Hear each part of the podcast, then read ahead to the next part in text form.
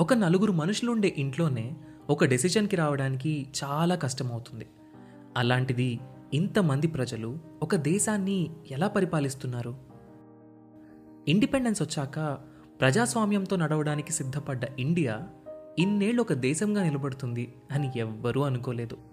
అలాంటి the most complicated democracy అయిన India ఇన్నాళ్ళు ప్రపంచంలోనే అతిపెద్ద డెమోక్రసీగా ఎలా ఉంది? మనం దీన్ని ఎలా అర్థం చేసుకోవాలి? వీటన్నింటి గురించి మనకు అర్థమయ్యేలా చెప్పడానికి మొదలవుతున్న show decoding democracy with doctor JP hosted by మీ సాయి కిరణ్ చల్లా. లోక్సత్తా అధ్యక్షులు ఎక్స్ ఐఏఎస్ ఎక్స్ ఎమ్మెల్యే అయిన డాక్టర్ జయప్రకాష్ నారాయణ్ గారి నుండి మనం వీటి గురించి తెలుసుకుందాం. ఆగస్ట్ ఫిఫ్టీన్త్న మొదలై ప్రతి ట్యూస్డే ఒక కొత్త ఎపిసోడ్తో మీ ముందుకు రాబోతుంది. ఈ షోని మీ ముందుకు తీసుకొస్తుంది Kathanika media in collaboration with FDR.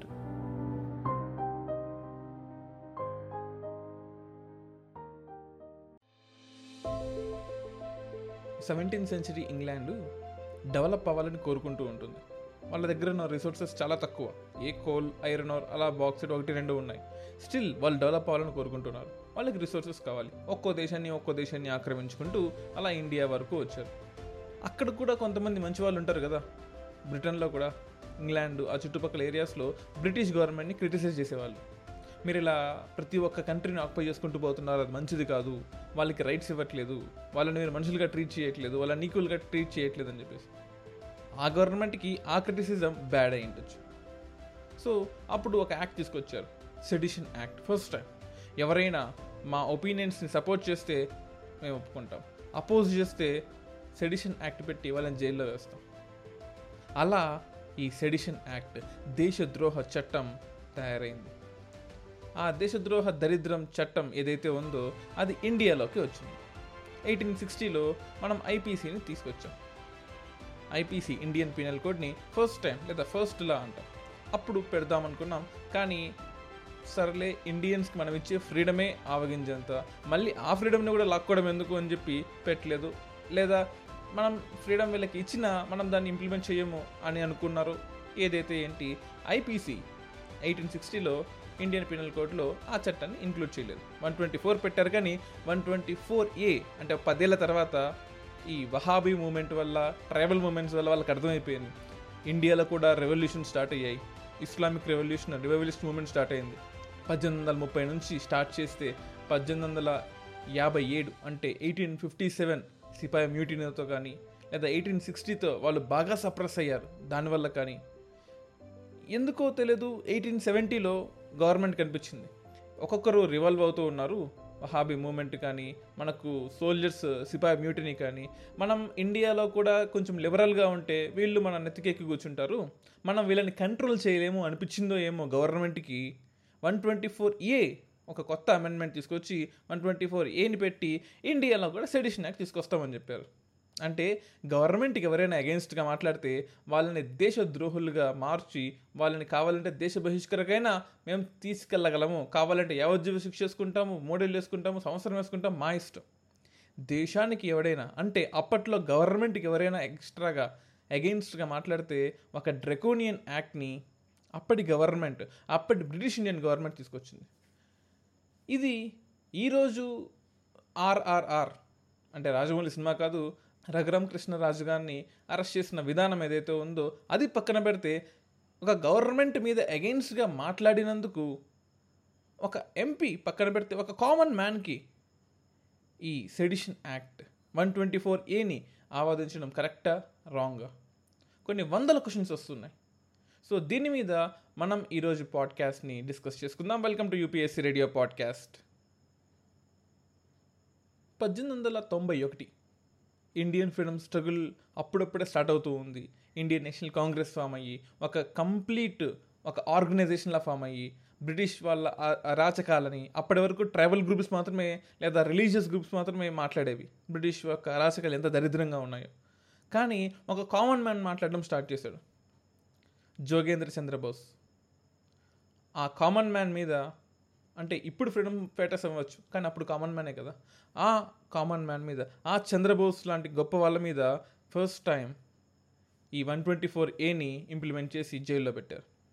మీరు ఒకటి గమనించాలి ఈ జోగేంద్ర చంద్రబోస్ కూడా బంగో బాసి అనే ఒక పేపర్కి ఎడిటర్ అక్కడ వహాబీ మూమెంట్లో మనకు గుర్తుపెట్టుకోవాల్సింది ఏంటంటే ఒక రిలీజియన్లోకి ఒక ట్రూ స్పిరిట్లోకి ఒక ఒరిజినల్ ఇస్లాంలోకి ఒక సయ్యద్ అహ్మద్ బార్వేలీ అనే పర్సన్ రివాల్యూషన్ స్టార్ట్ చేసి మీరు మా రిలీజన్లోకి ఎలా ఇంటర్ఫీర్ అవుతారు అని స్టార్ట్ చేసిన మూమెంటే హిందూయిజంలో కూడా ఎంటర్ అయ్యి హిందూయిజంలో ఏజ్ ఆఫ్ కన్సెంట్ బిల్ అంటే పెళ్ళి కావాలంటే ఒక మినిమం ఏజ్ ఉండాలని చెప్పేసి ఎప్పుడైతే బ్రిటిష్ గవర్నమెంట్ అనుకుందో మన ఇండియన్స్ అందరూ దానికి ఒప్పుకోలేదు. మన ఇండియన్స్ ఒప్పుకోంది మ్యారేజ్ ఏజ్ని తగ్గించడమో పెంచడమో అంటే చైల్డ్ మ్యారేజ్ని అబాలిష్ చేయడం కాదు. మా చైల్డ్ మ్యారేజెస్ని మా రిలీజన్లో ఉండేదాన్ని మా కమ్యూనిటీని మేము సరి చేసుకుంటాం తప్ప నువ్వు ఎవరు సరి చేయడానికి? Who are you to interfere into the religious matters either it can be Islam it can be Hinduism అప్పట్లో క్రిస్టియానిటీ ఇంకా కంప్లీట్గా లేదు కాబట్టి ఆ రిలీజన్లో ఉన్న గొడవల్ని ఇంకా ఫైట్ చేయలేదు మనం. సో ఈ రెండు రిలీజన్లో వాళ్ళు ఇన్వాల్వ్ అవుతున్నారు కాబట్టి ఈ రెండు రిలీజన్స్లో అప్పట్లో వహాబీ మూమెంట్ కానీ ఇప్పట్లో ఏజ్ ఆఫ్ కన్సెంట్ బిల్ కానీ. దానికోసం ఒక ఎడిటర్ ఒక ఆర్టికల్ని రాశాడని అతని మీద దేశద్రోహం కేసు పెట్టారు. ఇంకో ఎడిటర్ మీ అందరికీ తెలిసే ఉంటుంది.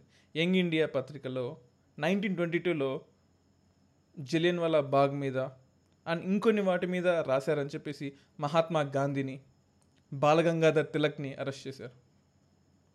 సో అసలు ఈ వన్ ట్వంటీ ఫోర్ ఏ ఏంటి? What is this one twenty four A IPC punishment కేవలం నాన్ బైలబుల్ అఫెన్స్ పరంగా మీరు జైల్లో కూర్చుంటారు. ప్రూవ్ అయితే మినిమం మూడేళ్ళు లేదా లైఫ్ టైం ఇంప్రిజన్మెంట్ అవ్వచ్చు. గవర్నమెంట్ జాబ్ రాదు మీకు. లేదా మీ పాస్పోర్ట్ని సీజ్ చేస్తారు. ఇంతేనా? దాని లోపల ఒక ఇన్నర్ వాయిస్ ఒక ఇన్నర్ స్ట్రగుల్ ఉంటుంది. వన్ ట్వంటీ ఫోర్ ఏ మీద. ఎందుకంటే మీరు ఒకటి గమనించాలి. అపోజిషన్ అనేది డెమోక్రసీలో చాలా అవసరం. అపోజిషన్ లేకపోతే డెమోక్రసీ మొనార్కీ అవుతుంది. మీకు తెలుసు రెండు వేల పద్నాలుగు నుంచి అపోజిషన్ లేకుండా పోయింది చాలా స్టేట్స్లో సెంట్రల్ గవర్నమెంట్లో. మరి ఆ రోల్ని ఎవరు తీసుకున్నారు? మీడియా తీసుకుంది. సో ఒకప్పుడు అపోజిషన్ పార్టీ వాడు తిట్టేవాడు అపోజిషన్ పార్టీ వాడు గవర్నమెంట్ యొక్క తప్పుల్ని ఎత్తి చూపేవాడు. ఎప్పుడైతే అపోజిషన్ లేకుండా పోయిందో ఆ మీడియా ఆ రోల్ని తీసుకుంది. ఒకప్పుడు అపోజిషన్ పార్టీ అని చెప్పేసి భయపడి వాడి మీద దేశద్రోహం కేసులు పెట్టేవాళ్ళు కాదు. కానీ మీడియానే కదా. మనం భయపిస్తే భయప భయపడతారనుకుంటున్నారేమో. ప్రతి ఒక్క మీడియా పర్సన్ మీద ఎవరికి దొరికితే వాళ్ళ మీద రకరకాల కేసులు పెట్టడము కొంతమంది మీద ఈ దేశద్రోహ కేసులు పెట్టడం స్టార్ట్ చేశారు. రైటర్ అరుంధతి రాయ్ హార్దిక్ పటేల్ కన్నయ్య కుమార్ ఇలా చాలామంది మీద ఈ ఇండియన్ పీనల్ కోడ్లో సెక్షన్ వన్ ట్వంటీ ఫోర్ పెట్టడం స్టార్ట్ చేశారు. Sedition act. సో ఈ సెడిషన్ యాక్ట్ ఏం చెప్తుంది అనేది ఒకసారి మీకు చదివి వినిపిస్తాను. ఇప్పుడు మీకోసం మన రూల్ బుక్ ఇండియన్ పీనల్ కోడ్లో వన్ ట్వంటీ ఫోర్ ఏలో ఏం రాసిందో ఒకసారి చదివి వినిపిస్తాను. మీరందరూ తెలుసుకోవాలి. అసలు సెడిషన్కి ఏం డిఫైన్ చేస్తుందంటే ఎనీ పర్సన్ ఎవరైనా కానీ by words either by spoken లేదా రిటర్న్ లేదా by signs or by visual representation or otherwise brings or attempts to bring into hatred. అంటే మాటలు చెప్పు. ఏదైనా వర్డ్ పరంగా కానీ రాయడమో విజువల్గా ఎక్స్ప్రెస్ చేయడమో విజువల్ రిప్రజెంటేషనో సైన్స్ ఇవ్వడమో లేదా ఇంకేదైనా పరంగా హేట్రెడ్ని విద్వేషాన్ని గనక తీసుకొస్తే అతని మీద కంటెంప్ట్ చేసి అతని మీద కంటెంప్ట్ చేసి లేదా అతను గనక డిస్ఎఫెక్షనే టువర్డ్స్ గవర్నమెంట్ అంటే గవర్నమెంట్ మీద డిస్ఎఫెక్షన్ కనుక చూపించినట్లయితే తనని ఈ వన్ ట్వంటీ ఫోర్ ఏలో ఇంక్లూడ్ చేసి అరెస్ట్ చేయొచ్చు. మరి డిసెఫెక్షన్ అంటే ఏంటి? అంటే నచ్చకపోవడమేనా కేవలం? మన డెమోక్రసీలో ఆఫ్టర్ ఆల్ ఒక గవర్నమెంట్ నలభై పర్సెంట్ ఓట్లతో గెలిచేస్తుంది. మిగతా అరవై పర్సెంట్ ఓట్లు అపోజిషన్కే పడుతున్నాయి. అంటే రకరకాల అపోజిషన్లు ఉంటాయిలేండి. ఒక స్టేట్లో ఓట్ షేర్ తీసుకుంటే సెంట్రల్ మెయిన్ గవర్నమెంట్కి బాగా మెజారిటీ వచ్చిన గవర్నమెంట్కి మహా అంటే ఫార్టీ ఎయిట్ ఫిఫ్టీ పర్సెంట్ ఉంటుంది. అన్ని అపోజిషన్ పార్టీస్ కలిపి ఇంకో ఫిఫ్టీ పర్సెంట్ ఉంటుంది. అంటే మిగతా ఫిఫ్టీ పర్సెంట్ అందరి మీద దేశద్రోహం పెట్టేస్తామా? అలా కాదు కదా. ఆ డిసఫెక్షన్ అంటే ఏంటో ఇక్కడ చూద్దాం. Disloyalty and all feelings of enmity అంటే ఎనిమిటీ ప్రమోట్ చేసే విధంగా ద్వేషాన్ని ప్రమోట్ చేసే విధంగా లాయల్టీని తగ్గించుకునే విధంగా కనుక ఉంటే మిమ్మల్ని దేశద్రోహులుగా గమనిస్తారు. అంటే హేట్రెడ్ పెంచడం అంటే ఏంటి? డిసఫెక్షన్ అంటే ఏంటి? ఒక వేగ్ మీనింగ్గా లేదా ఇది? అంటే డిస్లోయల్టీ నాకు గవర్నమెంట్ మీద నమ్మకం లేదు. నేను లోయల్గా ఉండను. గవర్నమెంట్ చెప్పింది చెయ్యను అని కానీ నేను గవర్నమెంట్కి అగెన్స్ట్గా ఉంటాను. నేను శత్రుత్వాన్ని పెంచుతాను అని ఏదైనా యాక్ట్ కమిట్ చేస్తే దేశద్రోహానికి గురవుతావా? సెడిషన్కి గురవుతావా? మనం ఏమైనా రష్యా చైనా నార్త్ కొరియాలో ఉన్నామా? We have an absolute freedom opposition లేకపోతే ఏ? మీడియా ఉంది కదా. మరి మీడియా మీ బెదిరిస్తూ మీడియా మీద కేసులు పెడుతూ అపోజిషన్ వాళ్ళ మీద కేసులు పెడుతూ లేదా సొంత పార్టీలోనే రెబల్స్ మీద కేసులు పెడుతూ ఉంటే మరి గొంతు నొక్కేసినట్టే కదా. అంటే కేవలం నేను తిడితేనో లేదా నేను ఒక మాట అంటేనో నేను ఒక రైటింగ్ రాస్తేనో ఒక ఆర్టికల్ రాస్తేనో ఒక వీడియో చేస్తేనో ఒక మీమ్ చేస్తేనో నీ గవర్నమెంట్ కుప్పగొలిపోయేంత వీక్గా గవర్నమెంట్ ఉందా? It can be any government state or central or west or east or south A state అయినా పర్లేదు. అలా అటువంటి గవర్నమెంట్స్ లేవు. అట్ ద సేమ్ టైం అంత వీక్గా భయపడాల్సిన అవసరం కూడా లేదు. దానికి నాన్ బైలబుల్ అఫెన్స్ ఇచ్చేంత సీన్ కూడా లేదు. But governments are doing that మనకు కాన్స్టిట్యూషన్ ఫామ్ అవ్వక ముందు కాన్స్టిట్యూషనల్ డిబేట్స్ జరిగేవి. అంటే పార్లమెంట్ ఫామ్ అవ్వక ముందు కాన్స్టిట్యూషన్ ఎలా ఉండాలి? రాజ్యాంగంలో మనం ఏ ఏ ఆర్టికల్స్ ఇంక్లూడ్ చేసుకోవాలి? ఏమేమి ఎమిట్ చేయాలి? అంటే అసలు ఏం అక్కర్లేదు మనకు. అక్కడ డిబేట్ చేసుకునేవాళ్ళు. అప్పట్లో పండిట్ నెహ్రూ గారు వల్లభాయ్ పటేల్ గారు అలా చాలామంది శాస్త్రి గారు అలా అందరు కూర్చొని మాట్లాడుకునేవాళ్ళు. ఈ ఆర్టికల్ పెట్టుకుందాం ఈ ఆర్టికల్ పెట్టుకోవద్దని చెప్పేసి. అలా ఆర్టికల్ నైన్టీన్ వన్ ఏ పెట్టుకున్నారు. ఓకే అవును మనకు స్పీచ్ అనేది ఉండాలి మాట్లాడకపోతే అసలు డెమోక్రసీ ఎందుకు వద్ది. బ్రిటిష్ కలమలో మనల్ని మాట్లాడిచ్చేవాళ్ళు కదా అసలు మాట్లాడితే జైల్లో పెట్టేవాళ్ళు.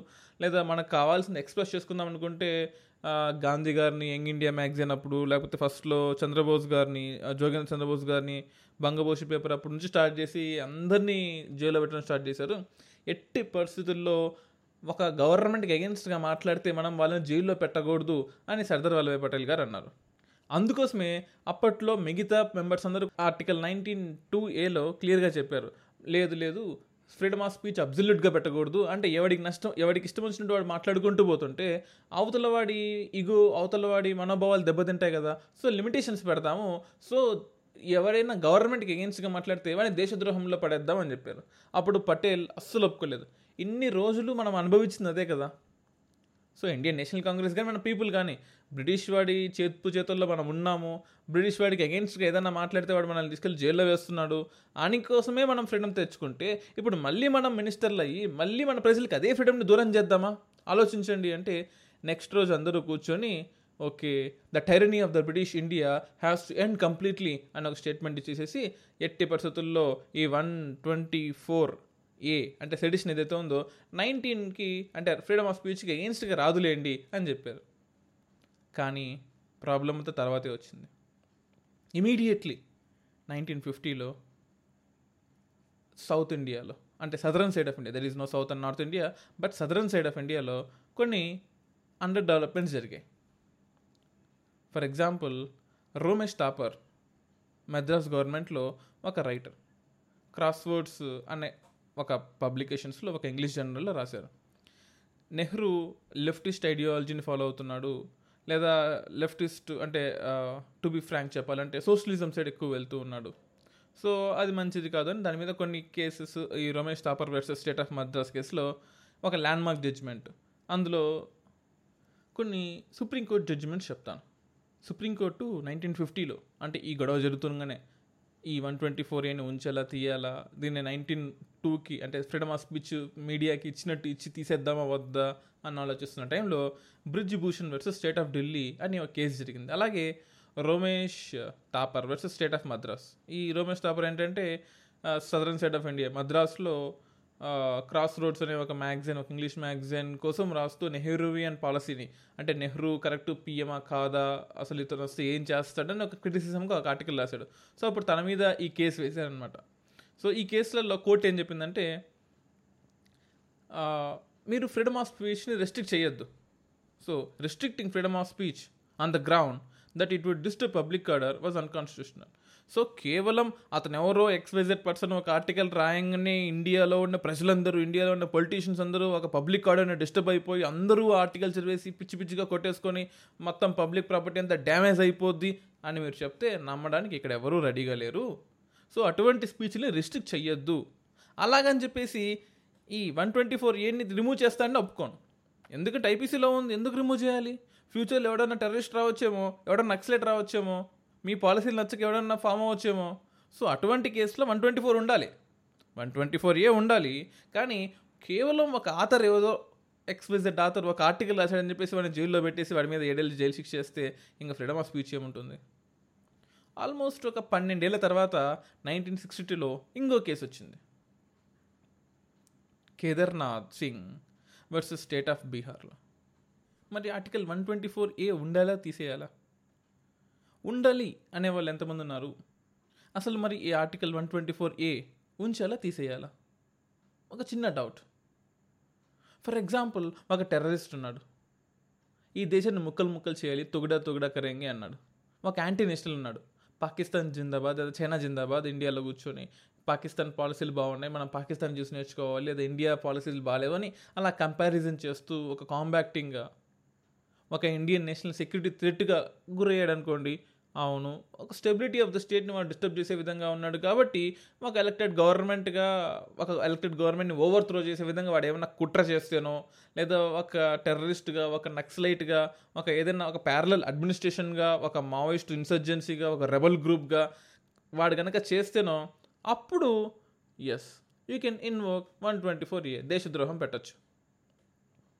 అంటే ఇంకా చెప్పాలంటే కంటెంప్ట్ ఆఫ్ కోర్టుకి ఎగెన్స్ట్గా అంటే కోర్టు చెప్పిన దాన్ని నేను ధిక్కరించి నేను చేసుకుంటాను నా ఇష్టం వచ్చిన చేసుకుంటాను అని చెప్పినా మీరు వేయచ్చు. కానీ కేవలం వాడి గవర్నమెంట్ని తిట్టాడనో లేకపోతే గవర్నమెంట్లో ఒక ఆర్గనైజేషన్ సరిగా పనిచేయట్లేదని ఎత్తు చూపాడనో ఒక ఫండమెంటల్ రైట్స్ క్రిటిసైజ్ అంటే ఒక ఫండమెంటల్ రైట్స్ విలేట్ అయ్యాయని క్రిటిసైజ్ చేశాడనో లేదా ఒక వేగ్ డెఫినేషన్ లాగా గవర్నమెంట్ని పని చేయనీయకుండా వాడు చేస్తున్నాడనో పబ్లిక్ ఆర్డర్ని డిస్టర్బ్ చేస్తున్నాడనో ఉన్న గవర్నమెంట్ని ఇల్లీగల్గా వాడు ఇరికిస్తున్నాడనో వైలెన్స్కి ప్రమోట్ చేయడానికి వాడు ప్రవోక్ చేస్తున్నాడనో ఇలా ఒకటో రెండో జరిగిన ఒక చిన్న చిన్న ఇన్స్టెన్సెస్ని వాడు ఒక ఒక ప్రెస్ ముందు వచ్చి ఒక స్టేట్మెంట్ ఇచ్చాడు లేదా పేపర్లో ఒక స్టేట్మెంట్ ఇచ్చాడు అని ఇలా చిన్న చిన్న వాటికి మీరు అరెస్ట్ చేయొద్దు అలా చేస్తే it is not a good thing అది మంచి మెసేజ్ వెళ్ళదు. ఈ కేదార్నాథ్ సింగ్ కేసులో ఈ కేదార్నాథ్ ఒక ఆర్టికల్ రాస్తాడు. ఆ ఆర్టికల్ ఏంటో మీకు చదివి వినిపిస్తాను. కాంగ్రెస్కి అగెన్స్ట్గా today the dogs of the CID CID గురించి ఇప్పట్లో సిఐడి గురించి అప్పట్లో కూడా సిఐడి గురించి. Today the dogs of CID are around Barauni many official dogs are sitting even in this meeting the people of India drove out the Britishers from this country and elected this Congress goondas to the Gaddi. And seated them on it. Today, these Congress gundas are sitting on the Gaddis due to the mistake of the people. When we draw the Britishers, we shall strike and turn out these Congress gundas as well. అప్పుడు supreme court ఏం చెప్పిందంటే కేవలం తను express చేసుక కేవలం ఇక్కడ Kedarnath express చేద్దాం అనుకున్నది ఒక అపోజిషన్ పార్టీనో ఒక గవర్నమెంట్నో తిడదాం అనుకున్నాడు దాని సరిగా ఫంక్షన్ లేదు అది సరిగా ఫంక్షన్ చేయట్లేదు అని ఎత్తి చూపుదాం అనుకున్నాడు.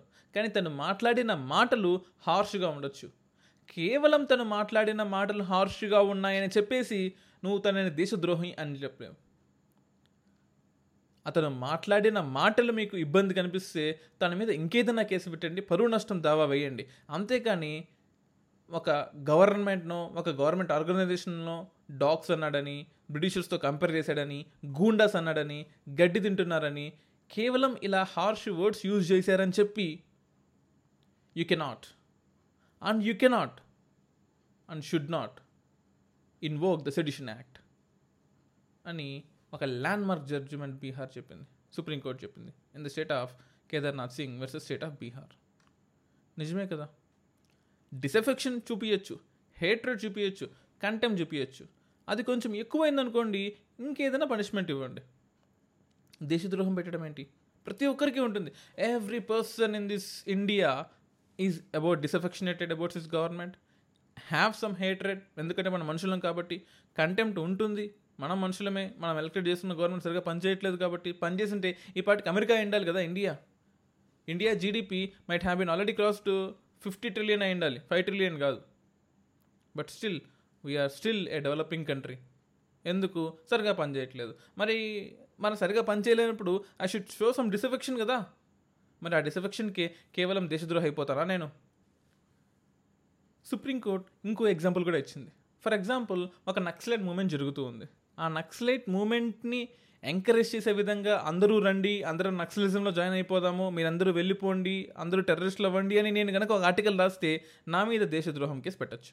కానీ if I just report on their side అంటే వాళ్ళు ఏమనుకుంటున్నారో అనేది నేను జస్ట్ రిపోర్ట్ చేసిన? లేదా వాళ్ళ ఐడియాలజీ ఇది అని నేను రిప్రజెంట్ చేసిన? వాళ్ళ ఐడియాలజీని ఫాలో అవ్వండి నేను అని రిప్రజెంట్ చేసిన? నా మీద దేశద్రోహం కేసు పెట్టలేరు. ఒక చిన్న మతలబ్ ఉంది.